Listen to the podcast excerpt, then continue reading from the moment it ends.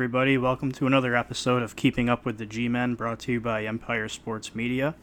Today, we're going to go over the proposal by the NFL, some camp battle winners, and talk about some Madden ratings.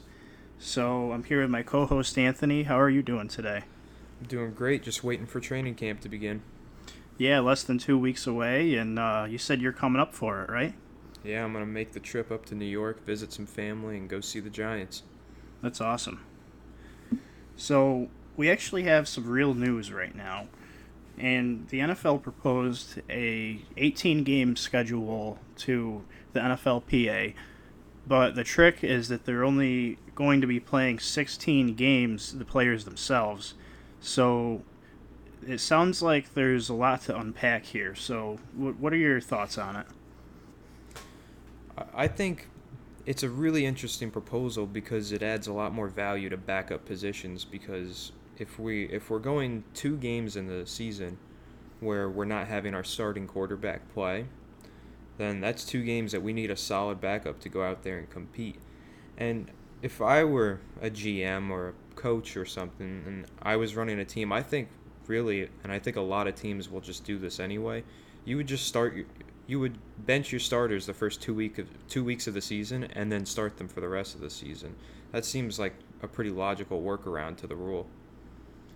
I think there'll be some different strategies on that because let's say you bench everybody the first two weeks and then one of your players ends up missing five games later on in the season and then ultimately they ended up missing out on seven of them so like I, I get your point you know maybe you want to get all that out of the way but you almost might need to take advantage of some guys while they're definitely healthy. And, and i i'm sure teams will try out you know both ways but man there's just so much to unpack here. And another thing and i'm, I'm glad you mentioned the depth because that's kind of the silver lining of this because all the other parts of it just aren't any good. I mean do you do you want to go to the game where you know Saquon Barkley is a healthy scratch? No, not at all. That's that's a real problem with it because people are going to pay to see these players, and then they're just not going to play.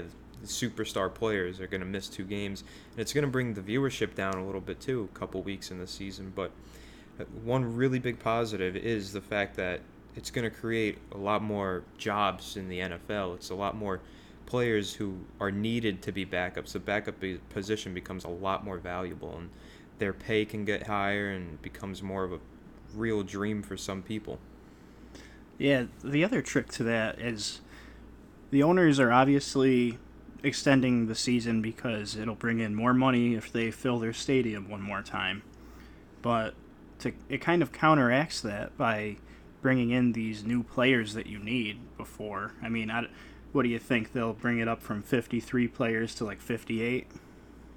Yeah, I, I could definitely see them increasing the size of the roster, and then that could lead us down a, a, a rabbit hole. Maybe eventually they'd get to a, a longer draft. You know, they used to have those really long drafts with 15 rounds. I don't think they'll ever get that far, but they might end up needing to add an extra round or two at the end of the NFL draft.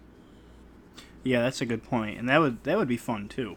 But overall, it's a situation where, and I hate to get too political, but if you go forcing any owner of anything to make less money, they're they're gonna find ways to counteract that. And this uh, 18 game schedule is is definitely that, since the players won't be playing all of them, and it's it's a, it kind of waters down the overall product throughout the season and I think they're just going to be opening up a big can of worms here. Um, do you do you think this might actually get done?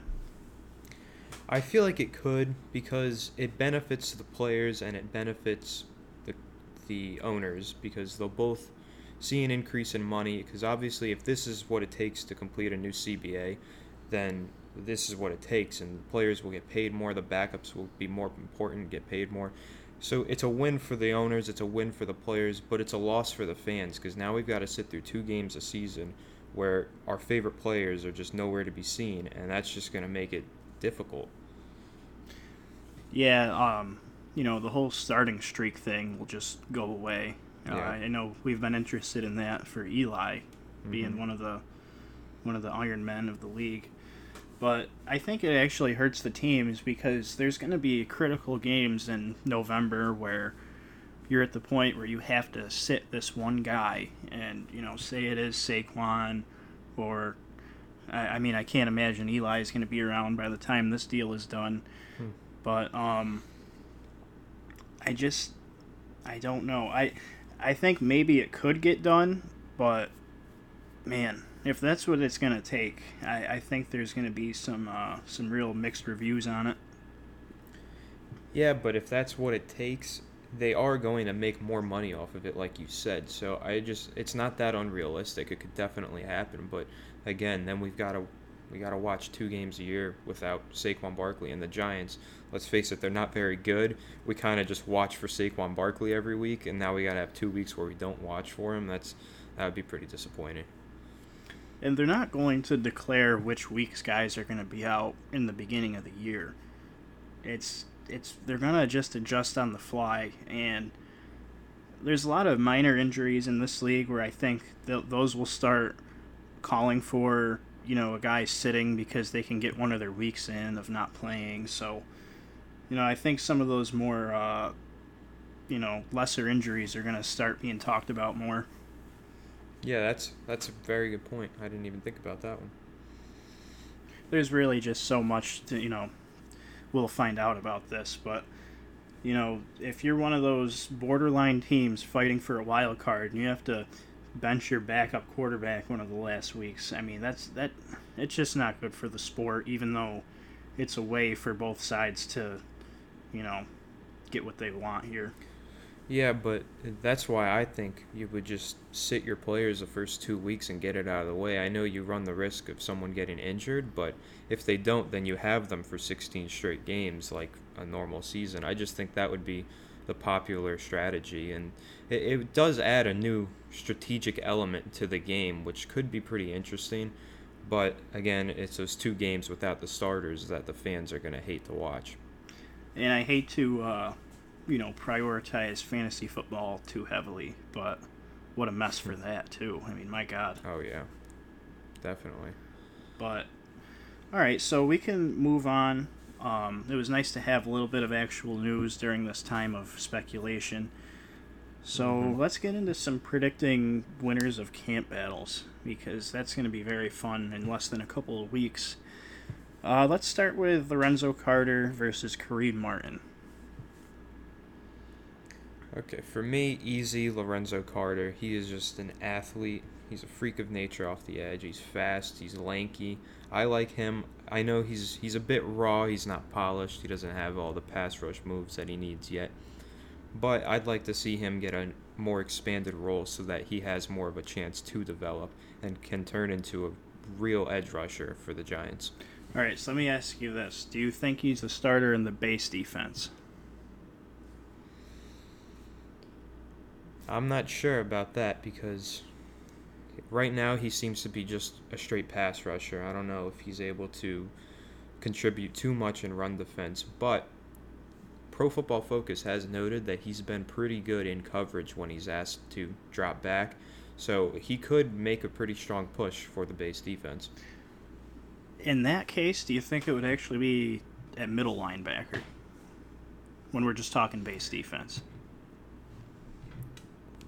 I mean, that's pretty interesting. I'd like to see how that goes if they try that out because he really is speedy, he's lanky, but I think those are the tools that gives him the chance to succeed off the edge. So that's where I would leave him. I, I really like Lorenzo Carter as a pass rusher.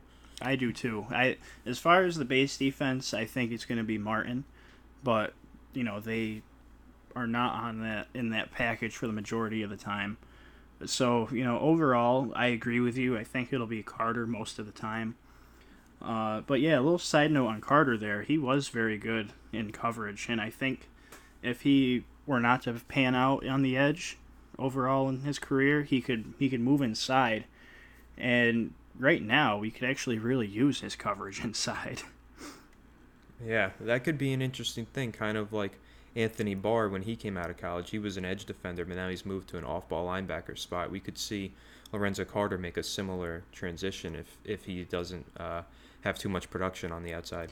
Yeah, when I was going over his film, I really thought he was a lot like Anthony Barr, so I'm glad you mentioned that. My next uh, my next matchup here, let's go B.J. Goodson versus Tae Davis.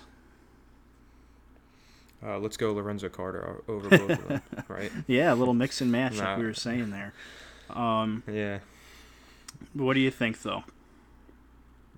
I think injuries are a problem. Um, I, d- I don't think either of them have performed very well when they've seen the field. I, I think the middle linebacker position is really a mess for the Giants. I'm not too high on Alec Ogletree either. I think BJ Goodson, he's been around a little longer, so you just kind of got to give him the benefit of the doubt. Maybe he'll progress, and I'd give him the spot. But it'll be interesting to see who performs better in training camp. Yeah, you know, I agree. The middle linebacker spot is just ugly all around right now. Um, if Devin White were to fall to six, maybe I would have been okay with that and then trading back up for Jones. But, you know, that's all behind us at this point. Um, mm, yeah. I think Davis is actually going to win it. I think they are looking for somebody that's, you know, quicker to try to, you know, supplement Ogletree And they might never really give Ogletree many coverage assignments if possible. So, yeah, I'm definitely going Davis. And you know, B.J. Goodson, you know, I just I just think him and Ogletree are too similar to really be on the field together if you can help it. Yeah, that's that's a really good point. We know that James Bettcher likes to have a speedy middle linebacker. He did convert Deone Bucannon to play linebacker, so Tae Davis could play a pretty similar role. So next we have Spencer Pulley versus Jon Halapio. So for me, it's it's Halapio if he stays healthy, but that's the problem because he had the really bad injury last year, but I don't believe that was the first injury he's suffered suffered in his career, and I, I don't think Pulley was awful as the starter for the Giants last year, but I feel like there's a lot of room for improvement at that position. And Halapio was playing really good before he went down for injury, but I'd really like to see him play a full 16 game season and see what he can do. Yeah, um, I think they're actually pretty different players. Uh, Jon Halapio in limited action in 2017 didn't allow a single pressure. Uh, you know, he's very big, uh, but Spencer Pulley really seems like the better run blocker to me, and that really seemed to he seemed to be a spark in the middle last year. And you know, based on what I think they're trying to do, I think the better run blocker is going to end up with the job. So I think it's going to be Spencer Pulley. Yeah, I mean, personally, I think we need a solid pass protector. I mean, we've heard it over and over throughout the years that the Giants have no pass protection. Eli's on his back the entire game. I, I think Halapio's ability as a pass protector, as you mentioned, no pressures in 2017, and I, I don't think he let one up in the first two weeks of 2018 either before he suffered the injury. I, I think those are really good stats to look at and say this is the guy that we want in the center of our offensive line. Well, if they did go with him, they really shouldn't have too much inside pressure with Will Hernandez and Kevin Zeitler. Um, you know, those two are probably, you know, basically really good at both. So I guess, you know, I could see the case for either side, but, uh, you know, ultimately I'm just to side with, uh, you know, what I think their plans are to be most of the time in offense. Next, uh, Mike Remmers or Chad Wheeler. Um, I've described the right tackle position as they put a band aid on a broken bone. I don't really think either of them are too good, but you got to go with Remmers, in my opinion. Chad Wheeler, a lot of people think that he stepped in and he was like this huge improvement, and maybe he was because it was Ereck Flowers that was there, and it can't get worse than Ereck Flowers, but he still wasn't that good. There was a lot of the times where he whiffed in pass protection, he whiffed in run run blocking situations. And Mike Remmers is a veteran. He shouldn't have as many just total flat out misplays. He should. I know he got totally beat up in Minnesota this past season when he was playing guard, but maybe the t- the transition back to tackle will really help him, and he could play better with the Giants now. Yeah, guard was a new spot for him. Uh, that was that was pretty tough. Um, this might surprise, but I'm going Chad Wheeler. Um, the thing about Chad is he doesn't really have much play strength, but he can mirror real well. It's just once they get both of their hands on him, he's going backwards. You know, the the kid really needs to beef up if he's gonna if he's gonna become very good in the NFL. And I think he has the potential just because of how he plays technically. You know, he's technically sound, but the guy's just got to get stronger. Uh, Remmers, I just think he is going to be not quite like Ereck Flowers, but I think he's going to get turned around a ton. And I think teams are going to put their best speed rusher over there and, you know, try to get him off Solder and try to expose Remmers. And I, I think that's going to happen no matter which right tackle you have out there. But I just think it's going to be pretty sloppy for Remmers. Uh, when when he gets matched up with against those speed rushers, he gets turned all the way around kind of like what we used to watch with Ereck Flowers. Um, but yeah, I agree. Either way, you know, right tackle is going to look pretty ugly. Uh, but we have a better matchup where you know there's quality competition here. Uh, Grant Haley versus Julian Love. Yeah, I love this competition. I'm really excited to see who wins the camp battle because both of these players are really talented. Grant Haley, I think, stepped in and did an excellent job as an undrafted free agent last year. Really, we had no expectations for this guy, in my opinion. I didn't, at least. And he came in and he was really solid. Uh, I remember the Eagles game. He had a few pass breakups, and that really caught my eye, and he played great in that game. And I, I like him a lot in the slot, and I, I can't see him transitioning outside, but I could see Julian Love playing all over the place. I, I could see him playing in the slot at maybe even at free safety because he is a great tackler. And I, I got to give the slot position, I think maybe Julian Love has more potential to be a better player, but I feel like you can move him around to different spots. So I would think that Grant Haley needs to stay and keep the slot position for now, and then give Julian Love more time to get acclimated and move him around a bit and see if eventually he takes over at the slot because he's just gotten that good and progressed that much. But I'd like to see them move him around first. I would enjoy that too, and I agree. I think Love has more potential overall, but I thought Grant Haley actually performed better throughout the spring, and you know that's that's understandable with a guy that's already gotten his feet wet in the league. But yeah, you mentioned uh, Julian Love's potential as a safety ultimately, I think that's where he ends up. But I think they're gonna let him really learn that before he just jumps into it. And you have Antoine Bethea for that right now, anyway, so that's fine. But Grant Haley, you know, they tried to they tried to get him, you know, acclimated on the outside last last year in the in the spring and in the summer, and it never worked out. He's just too small, and he's really not that fast either. So but they brought him onto the active roster, you know, into the season last year, and you know he performed well. So I think he's a pleasant surprise. But I I agree. I think you know as long as Julian Love is getting moved around, Grant is pretty safe there for now. Yeah, I really love what the Giants have done with their secondary this offseason. I know they didn't address the pass rush too much, and that, that could be a real problem.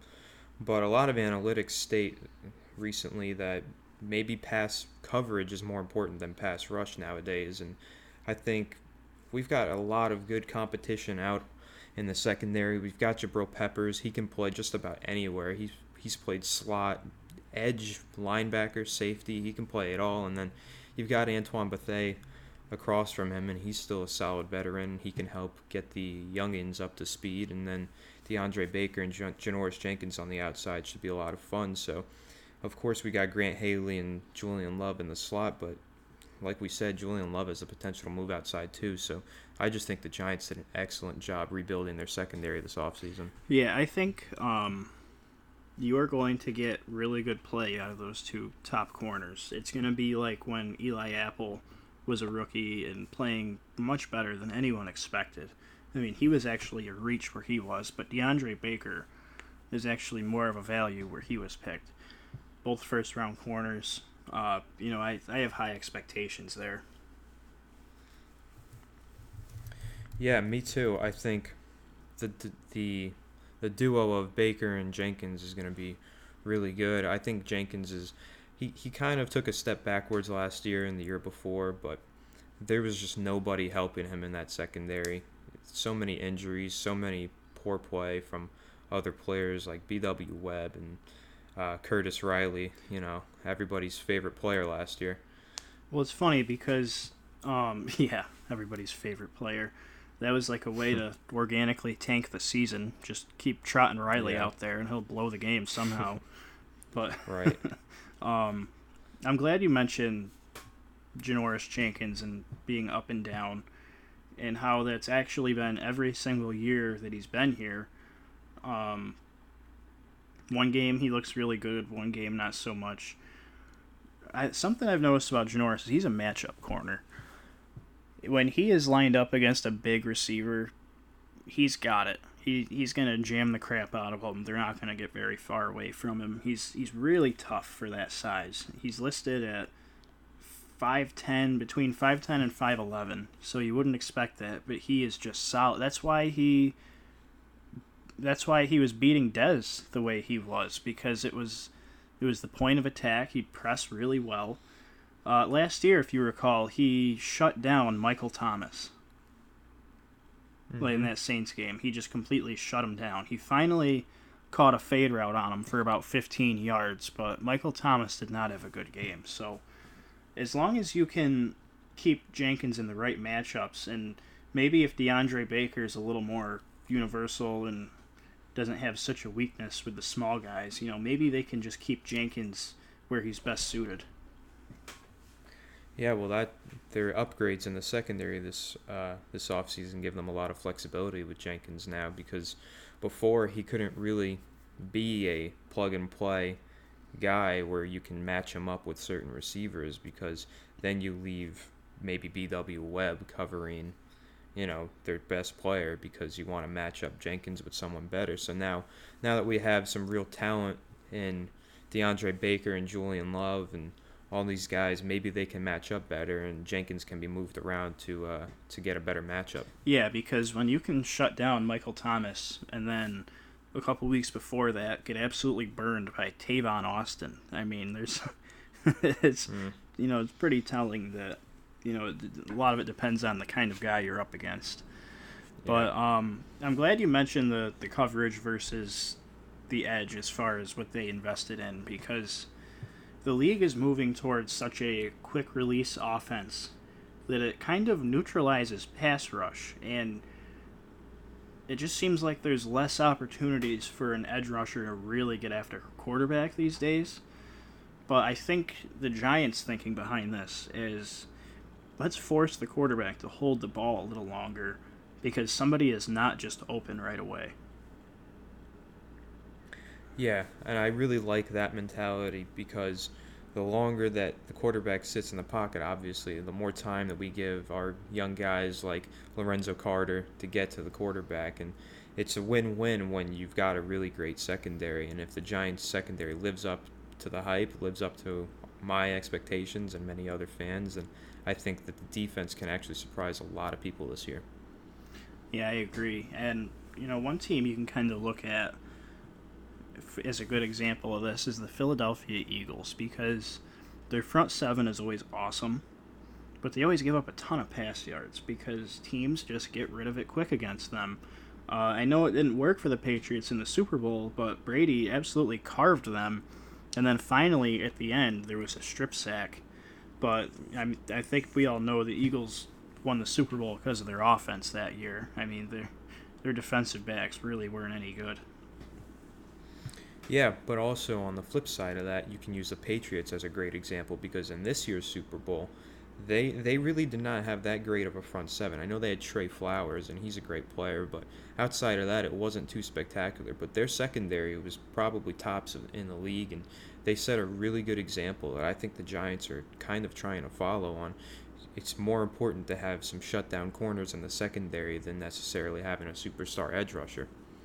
Yeah, I'm glad you bring that up because you know that's an example of how it actually works. And of course, you know the Patriots. You can go ahead and say, "Oh, well, they get by with patchwork all the time and this and that," but you know, I, I really think it's it's more it's turning into more of a coverage league now.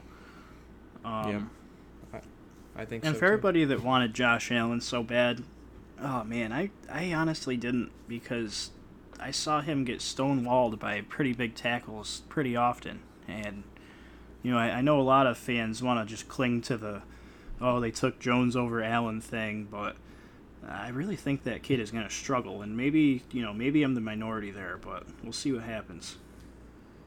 Yeah, I was a fan of Josh Allen. I think that he he's going to be a pretty good player, but even if you don't if you're not a fan of Josh Allen, you can make the argument of, oh, they took Jones over Ed Oliver. I mean, Ed Oliver, that guy's going to be a stud in my opinion. Yeah, that's that's definitely you know no argument there. yeah. um, I wanted to bring up another thing that's you know talked about a lot this off season. Do you think the team has really passed on significant talent to chase certain personalities? Yeah, I do.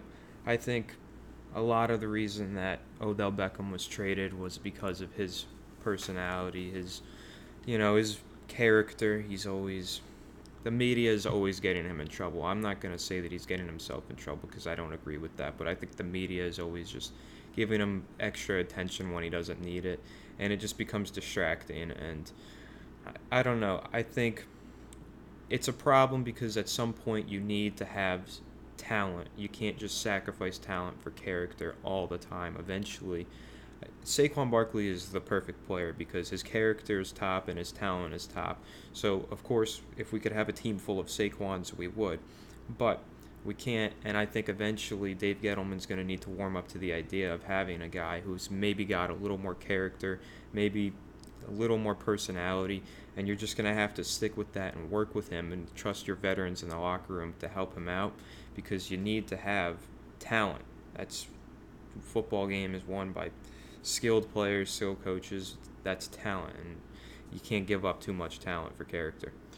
Yeah, and I ask because I think they did take one guy in the draft that had a little bit of questionable character, and they actually traded up for him, DeAndre Baker. Uh, some of the team's official media got on me about it, but I know for a fact that he had some some combine visits with teams that didn't go well I know he did not train much for the combine, and that's probably why, you know, the 40 wasn't exactly what people thought it would be. You know, I, am not too concerned with it because on tape he covers well. But, um, not, not to say that he's a bad kid, but knowing a few things about DeAndre Baker was was kind of uh, a relief to me to see them still draft him. I mean, if and you know he hasn't been in any trouble, so if this is really the worst guy on their roster, then this is still seriously a conversation. But uh, you know, hmm. speaking of that, I don't know if what's going on with Cameron Moore is true, but I certainly hope not, because I, I can't imagine him being on the team if it is. Yeah, we can't have another situation like we had with Josh Brown, where the Giants inexplicably keep someone like that around. So if if if the reports are true, then uh, we can't keep that guy on the team. Yeah, well, I, I don't think you know John Brown would have been around under Dave Gettleman. No, I don't think so either. he's he's got a gentleman's club going on over here, so you can call it the Gettleman's Club. It's the Gettleman's Club. I like that. That's good. But um, yeah, not not to say you know DeAndre Baker has really done anything, you know, that bad, but he kind of has that demeanor that you know has not doesn't really match most of the recent acquisitions. Eh, but I think you need some of that as a corner. Yeah, I do too, and I'm happy to see Gettleman, you know, taking this guy and not letting whatever slight character faults he might have get in the way of that. But it is interesting to see all of the guys that the Giants got rid of recently. I mean, we know that Eli Apple, he had some character problems. Him on Twitter and Instagram, that was always a head headache to see. Um, but then, of course, you saw recently we saw Landon Collins discussing his exit and saying that he thinks that they got rid of him because of his character. We've seen Damon Harrison say the same thing, and it's it's kind of the question of is is this really the case or is it kind of these players are pushing a narrative? And uh, maybe it is just a narrative at this point because like you said DeAndre Baker is not squeaky clean but he's he's not he's not a bad guy overall but neither were any of those guys that they got rid of. So maybe it's a narrative that these former players are pushing. Well, I think Landon isn't back just for the you just in the middle of a rebuild, paying a strong safety top dollar just does not make any sense. Um, you know, I think I think most people were kind of blindsided by it because they're like, "What are you talking about? He's one of your he's one of your best youngest players," but you know they needed money elsewhere, and that you can find a run stopper at the safety position pretty easily. Uh, that and I don't think the Giants liked when he would call out teams like even right before a matchup, saying something about Dak last year and how they don't have much variety to their offense. So then, of course, when we get there, we see a bunch of different stuff all first half, and it was never even a game. So, good job, Landon. But yeah, um, Damon Harrison, you yeah. know, they probably sold him too cheap. You know, he's one of the best run defenders in the league, probably the best at the defensive tackle position, and yeah, he's only pull a fifth round pick for him. That that seemed like a desperate sell to me. Yeah, to me too. I think they definitely should have tried to get more from uh, Snacks, but also with Landon Collins, you touched on him calling out teams in the media. What about calling out teammates? We know that he called out Eli Apple, and that was probably didn't make Dave Gettleman too happy. But the thing with, I understand the not paying a um, a, a strong safety $14 million when you're trying to rebuild the team. That's understandable to me, but the reason that it rubbed me the wrong way is because they didn't even franchise tag him. Once you put him on the franchise tag, you open up a ton of options. You're only paying him for one year and you're rebuilding, so it's only one year. You can just make the decision next year, or you can let him walk. Or, since he's on the franchise tag, now you have the opportunity to trade him. And if you're thinking of trading him before the deadline, I don't know why you wouldn't try to trade him when he's on the franchise tag. If you wanted to let him play, see if he's any if he is going to take that step to become a more impact player in coverage too. I, I just personally would have liked to see Gettleman put the franchise tag on him, but it seems like they had almost zero communication this offseason. Gettleman just let him walk for nothing. Yeah, um, I definitely would have preferred a trade near the deadline. Um, Gettleman came right out and said that's not the message we wanted to send to the team. Um, well, you literally gave up an asset to send a certain message to the team. So, yeah, I know yeah. they might get a compensatory pick for him last year or next year, but based on what they acquired, that might cancel that out. They might, the NFL might see Golden Tate as a significant trade off for Landon Collins. Uh, I know that's it has to do with the entire you know the entire product of who left and who came in, but you might not get much for Landon Collins through the compensatory picks. Yeah, I, I think that they will end up with their third round pick, but Dave Gettleman better really hope that they do, because if not, he's just going to look like he has no idea what he's doing. Yeah, and the funny thing about Gettleman is he does not have a business background. He is a scout. So, you know, that's why we see him make these good draft picks. He, you know, he knows how to evaluate talent. But I hope there's another I hope there's another voice in his ear, you know, in the front office that that's really savvy with the business side because it just seems obvious with some of the moves that he makes that you know, he doesn't quite get the the, the actual value of these guys it, through free agency. Yeah, we've seen him mock analytics before, but I think that the Giants need to hire an analytics guy sooner than later. Yeah, and you know it. It seems like Kevin Abrams has you know a lot to do with this roster as far as the way it's constructed too. Um, really, they should just have a certain guy build the team, and every once in a while, ownership should say, "This is what I want," but not very often. Uh, there's a lot of comments in their interviews about, you know, we're all in this together. There wasn't a consensus on this guy or that guy. Most teams don't work that way. The GM has his job and he does his job. So, you know, I, I'm really hoping that the that the ownership can really, you know, take a step back and let him do his thing. Well, that's interesting. I'm not sure if I would want them to take a step back or insert themselves in further because I personally am totally against the Odell Beckham trade. I wish Odell was still on the team. He's a generational talent at receiver, and he's you know the most popular player on the team. And we had Mara talking about it, saying that he was very reluctant. And if you were so reluctant and you really didn't want to do it, then you shouldn't have allowed it to happen, in my opinion.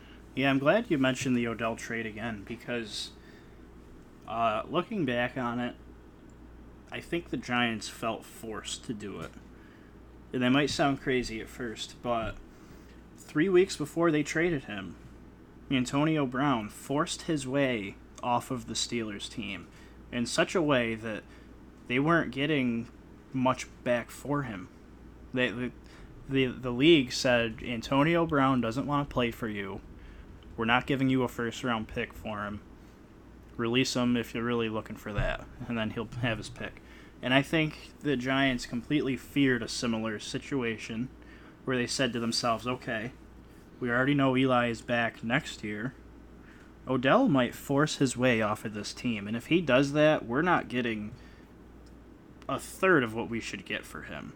The, the, he would have been dealt for the same deal as Antonio Brown, just because teams knew that he, he was forcing his way out of here. So I think they sold an asset in their mind at its highest point before it started to come back down just through just through leverage. I, I could see that way of thinking, but I I'm not the person to assume that Odell would force his way out. Is just my way of thinking. I don't I don't think he would have done it. I think they were scared once the ESPN interview was done. When he was talking about out west and New York isn't giving him his full chance to thrive, and sitting there next to Lil Wayne talking about how he could score four touchdowns in a game, and they asked they asked Odell if he has a, if there's a quarterback problem in New York, and he smiled and said, "I don't know." I mean, it just it seems like he was not happy here anymore, and uh, ultimately, I think it might have been the price of forcing a quarterback to stick around longer than he than he should. Yeah, well, we'll have that debate for years to come on when Eli should have left, but yeah, I mean that that interview was just the worst possible situation. And then the rumors started to creep in around then too. Yep, that's exactly so I think, They had left for a while, but they came back after that. Yeah, interview. so I think that you know they started thinking about it, and then as more and more time went on in the season, things just became more sour. I mean, do you remember the game where Odell just walked to the locker room with like five seconds yep. left on the clock. Um, mm-hmm. You know the the game where Eli, for some reason, did not audible to throw Odell a, a pass in the end zone from a yard out, and instead he just ran Barkley into a loaded box. Uh, Odell just turned around and started pointing at himself a bunch of times. Uh, yeah, that that play was really interesting because I've seen a lot of people on Twitter talk about that, and I've seen a lot of a lot of people on Twitter, you know, really criticize Eli for that play. But on the flip end, we've seen Kurt Warner jump into the conversation on Twitter and completely defend him. And I watched a video where Peyton Manning also defended it. I guess there's the way that the box was set up, because you can't just assume that the receiver is reading your mind. Running was the right thing to do there because if he if he audibles, if he does a hand signal on audibles, then the defense sees it and they run over to Odell.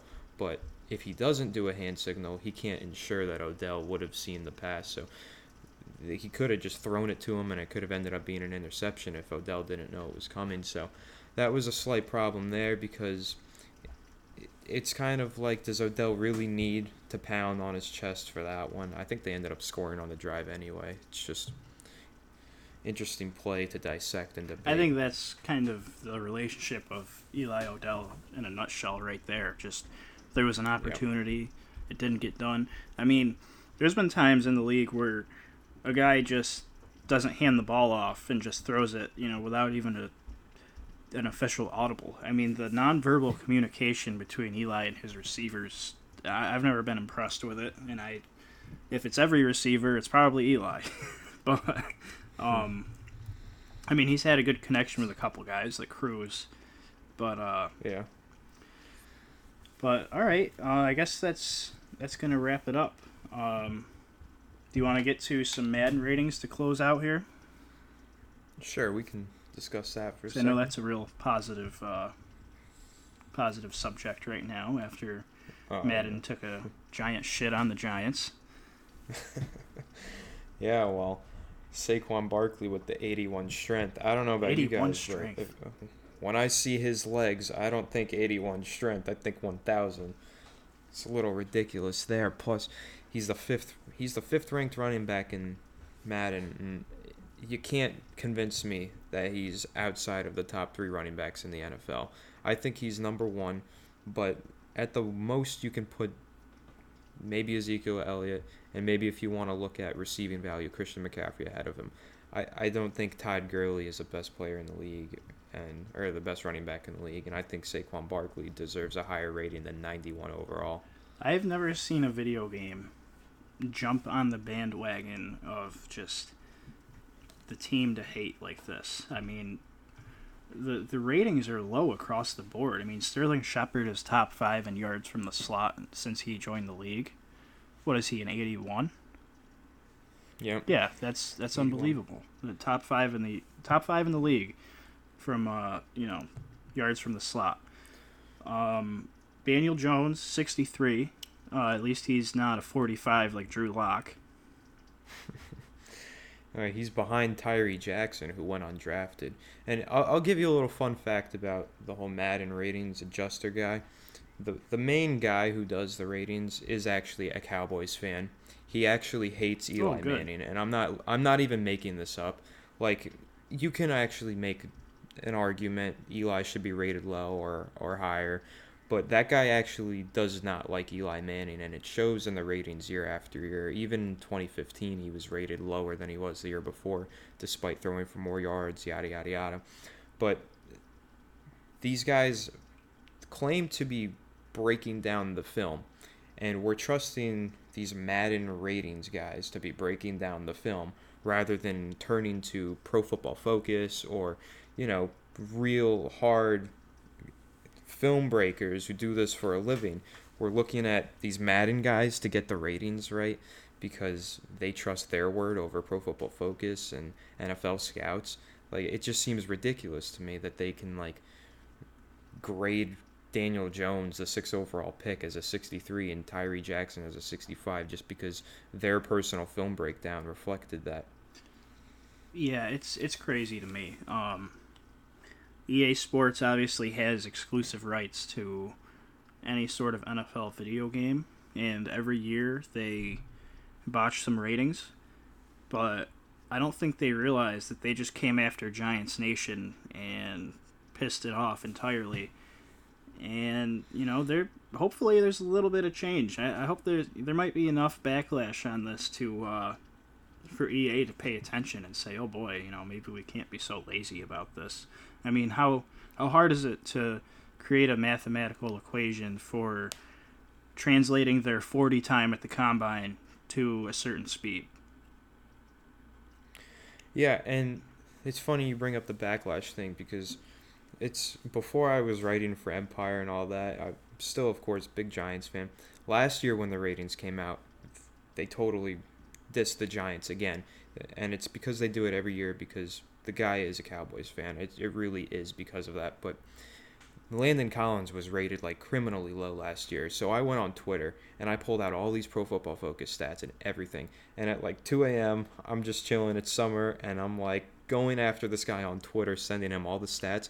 And I actually got Landon Collins' ratings boosted last year. And I'm thinking about doing it again this year because the Giants are unplayable in Madden. Yeah, I mean, how are they? How are you supposed to do anything with them? Um, you know Yeah. who is? They they hear some backlash is my Yeah. point. Well, yeah, you know, I'm glad. Um, Yeah. you know who is rated higher than Landon Collins though? Jabril Peppers. Peppers, baby. yeah, that's right. Yep. That's right. um, That's deserved in my opinion. I think he's a lot more versatile. yeah, I mean, he's definitely on the rise. Um, Yeah. so I guess I guess that's maybe a good good place to stop and you know, end on a good note. Yeah. But uh, Go Peppers. But thanks for listening, everybody, and make sure you stop over to EmpireSportsMedia.com for daily Giants content and other New York sports. And we'll talk to you again soon.